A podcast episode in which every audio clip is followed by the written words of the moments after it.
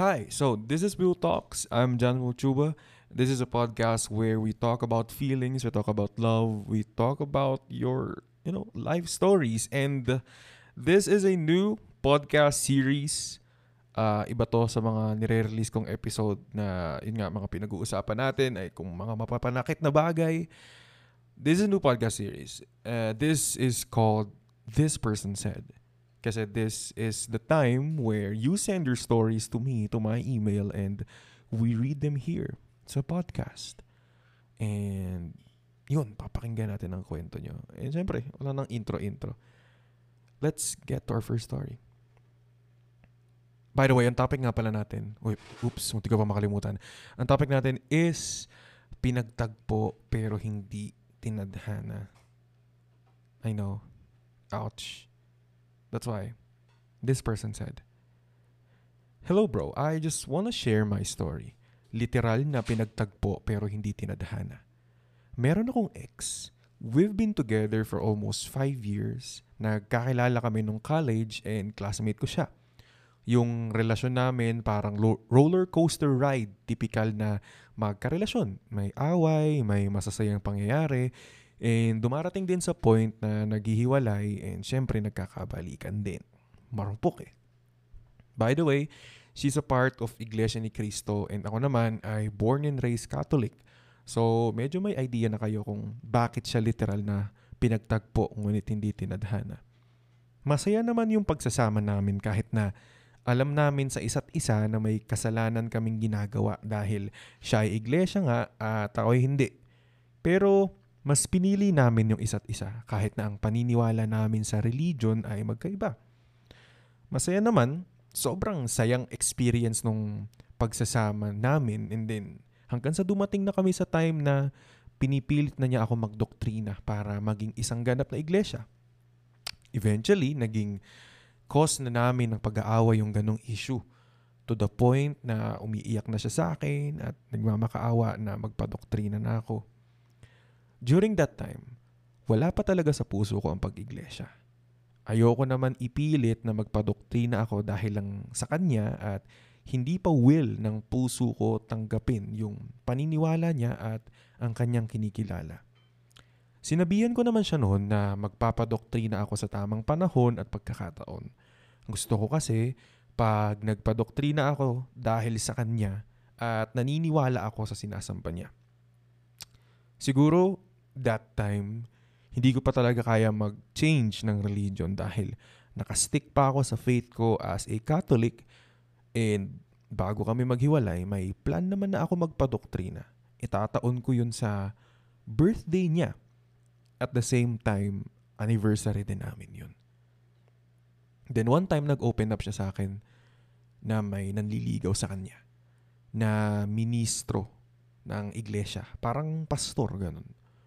Nung una, hindi ako naba, nabahala kasi alam ko naman yung love niya sa akin is pure talaga. At siya na rin nagsabi na hindi naman niya ini-entertain yung guy.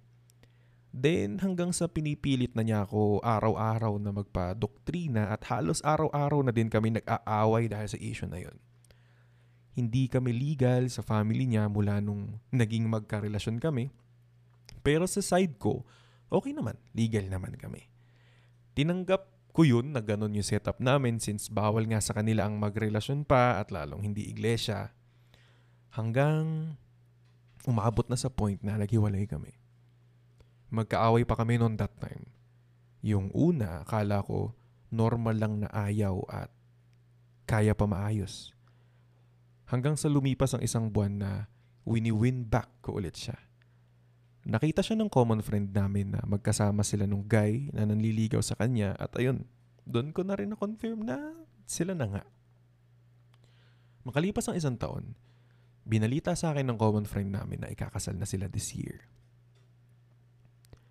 Wala kaming closure mula nung naghiwalay kami. Hindi kami nag-usap personally.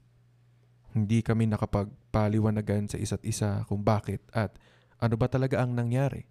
Hanggang sa dumating yung point this year na nag-birthday ang isa pa naming common friend din at pumunta siya. Hindi na rin kasi siya nagpapakita sa circle of friends namin yung time na lang ulit nung birthday ng friend namin. I think yung araw na yun nung muli ko siyang nakita, mas naliwanagan ako. Hindi man kami nag-usap ng masinsinan nung gabing yun, naging malinaw na sa akin lahat. Parang biglaan na lang nakapagpatawaran kami sa isa't isa. Masaya ako na nakita ko siya na okay naman siyang masaya sa naging desisyon niya sa buhay. Para bang, para bang nawala yung bigat sa puso ko na dinadala mula nung naghiwalay kami. Naramdaman ko ulit yung huminga ng malaya at yung luwag sa pakiramdam. Yung mga tanong ko sa isip ko noon kahit walang naging eksaktong sagot mula sa kanya, napalitan na lahat ng saya at pagpapatawad.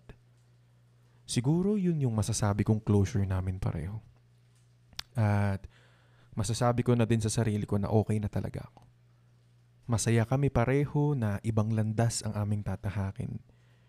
Siguro, pinagtagpo at itinadhana pa rin kami sa isa't isa sa panahon nung kami pa. Pinagtagpo kami sa paraang para damayan namin ng isa't isa. Itinadhana kami para patibayin ng mga sarili namin sa mga problema. Thankful pa rin ako sa nangyari sa amin. Hindi man hanggang, hindi man hanggang dulo, naging happy ending pa rin. Okay. Alam nyo, eto ah, eto yung, eto talaga yung pinaka, isa sa pinaka masakit na mangyayari sa life natin. Yung taong akala natin hanggang dulo na, eh, kayong dalawa pala ang magkakaroon ng dulo. Alam niyo yun? Pero, that part sa story no sinabi niya na hindi man hanggang dulo, naging happy ending pa rin. You know, it's, it's sad for, for the story, but, you know, it's also like, you know, that, oh, feeling. Kasi, hindi man, alam mo, hindi man naging tayo, hindi man tayo para sa isa't isa, pero at least, at least, we're happy. Alam niyo yun? Kasi para sa akin na doon mo doon mo mapaparanas, doon mo mapapakita na mahal mo talaga yung tao.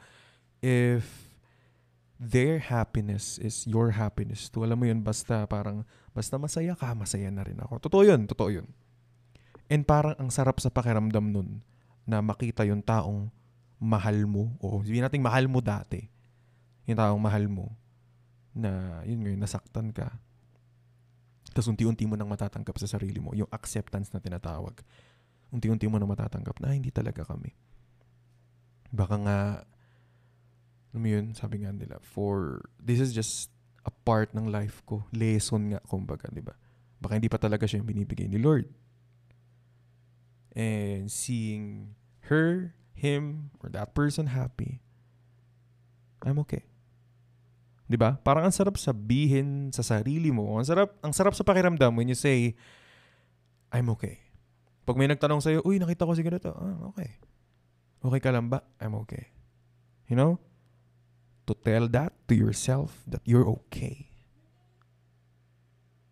Grabe. Parang, doon ka na sa level na alam mo yun? Parang nakawala ka sa hellhole, sa parang ibang, ano yun? Sa sakit, dun sa madilim na kwarto ng puro pain, nakawala ka na dun. Now you're okay. That's our first story. And let me read you another one. Okay. This is a short one. Still, pinagtagpo pero hindi tinadhana. And this person said,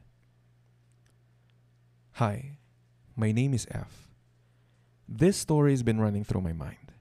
I don't know where to go from here. I tried to forget, but I still keep coming back to my ex. Two years of love, and it was a roller coaster ride. Kaya, Paps, tinatanong ko kung pinagtagpo lang ba kami pero hindi itinadhana. Ang dami na naming pinagdaanan pero bakit kami sumuko? Nandun na. Kaya Paps, Sinasabi ko sa kanya hanggang ngayon mahal ko siya. Kaya kong maghintay kahit hindi kami itinadhana, ipaglalaban ko siya dahil yun ang nararapat. Kung di kami itinadhana, siguro kailangan nating kalabanin ng tadhana. Pag hindi na talaga, wag na lang, Paps. Pagod na ako maghanap at maghintay ng iba. Alam nyo, di ba, merong, meron lagi sinasabi na wag mong laging inaasa kay tadhana. Kasi di ba, meron saying na kung para sa'yo, para sa'yo. Ganun, di ba? Or if it's meant to be, it will be. Pero meron din naman na wag laging inaasa kay tadhana. Gawin mo. Kung gusto mo, gawin mo. Kung gusto mo, i-push mo. Pero minsan meron ding limitation eh. Minsan, hindi naman na I don't know, baka para lang sa akin, minsan hindi naman na tama na alam mo, alam mo naman na sa sarili mo na hanggang dito na lang. Eh, baka nga hanggang dito na lang. 'Di ba? May mga bagay tayong hindi na pwedeng ipilit kung alam naman natin na nagbubulag-bulagan tayo dun sa sagot na hanggang dito na lang. But I do get it. Yung part na pagod ka na maghanap, ah, maghintay ng iba. Kasi sino ba naman di mapapagod makipag small talks na naman, magpakilala na naman sa ibang tao, di ba? Parang, pwede bang ikaw na yung last? I want you to be the last. Ayoko na. Can we be? Ano mo, pwede ba tayo na yung endgame? Mga ganon. Pero, wala eh. Hindi talaga para sa atin. Hindi para sa atin. Lagi kong ang sinasabi yung magla-live ako sa TikTok is in God's perfect time. 'Di ba? Kung pa binibigay sa atin ni Lord, I mean, kung dumating siya, tapos at some point ng life natin, iniwan tayo, eh baka hindi pa talaga siya. Baka hindi pa talaga siya yung para sa atin. Baka hindi pa talaga siya yung binibigay ni Lord. And sabi nila sa akin, how do you know? Kailan mo ba malalaman kung siya na ibigay ni Lord? When is God's perfect time? Sabi nila sa akin, eh, how will I know? Basta ako, if I love someone, if it feels like home, if it's if you're comfortable, if you're happy, if it feels like home, if you can say to yourself na, yes, I'm okay, and maybe bigay siya ni God. Di ba? Kung hindi man, still, all in God's plan. 'di ba? Gawin mo lahat ng makakaya mo. Sabi ko, gawin lahat ng makakaya para bandang dulo, walang pagsisisi. And, you know, siguro dito ko masasabi yung if it's meant to be, it will be. Kung bigay ito ni God sa'yo, siya na yun. He or she will stay. Both of you will always find a way para sa bandang huli kayo yung pinagtagpo at kayo talaga yung tinadhana. This is Will Talks, and I hope to see you on the next series. See you on the next episode.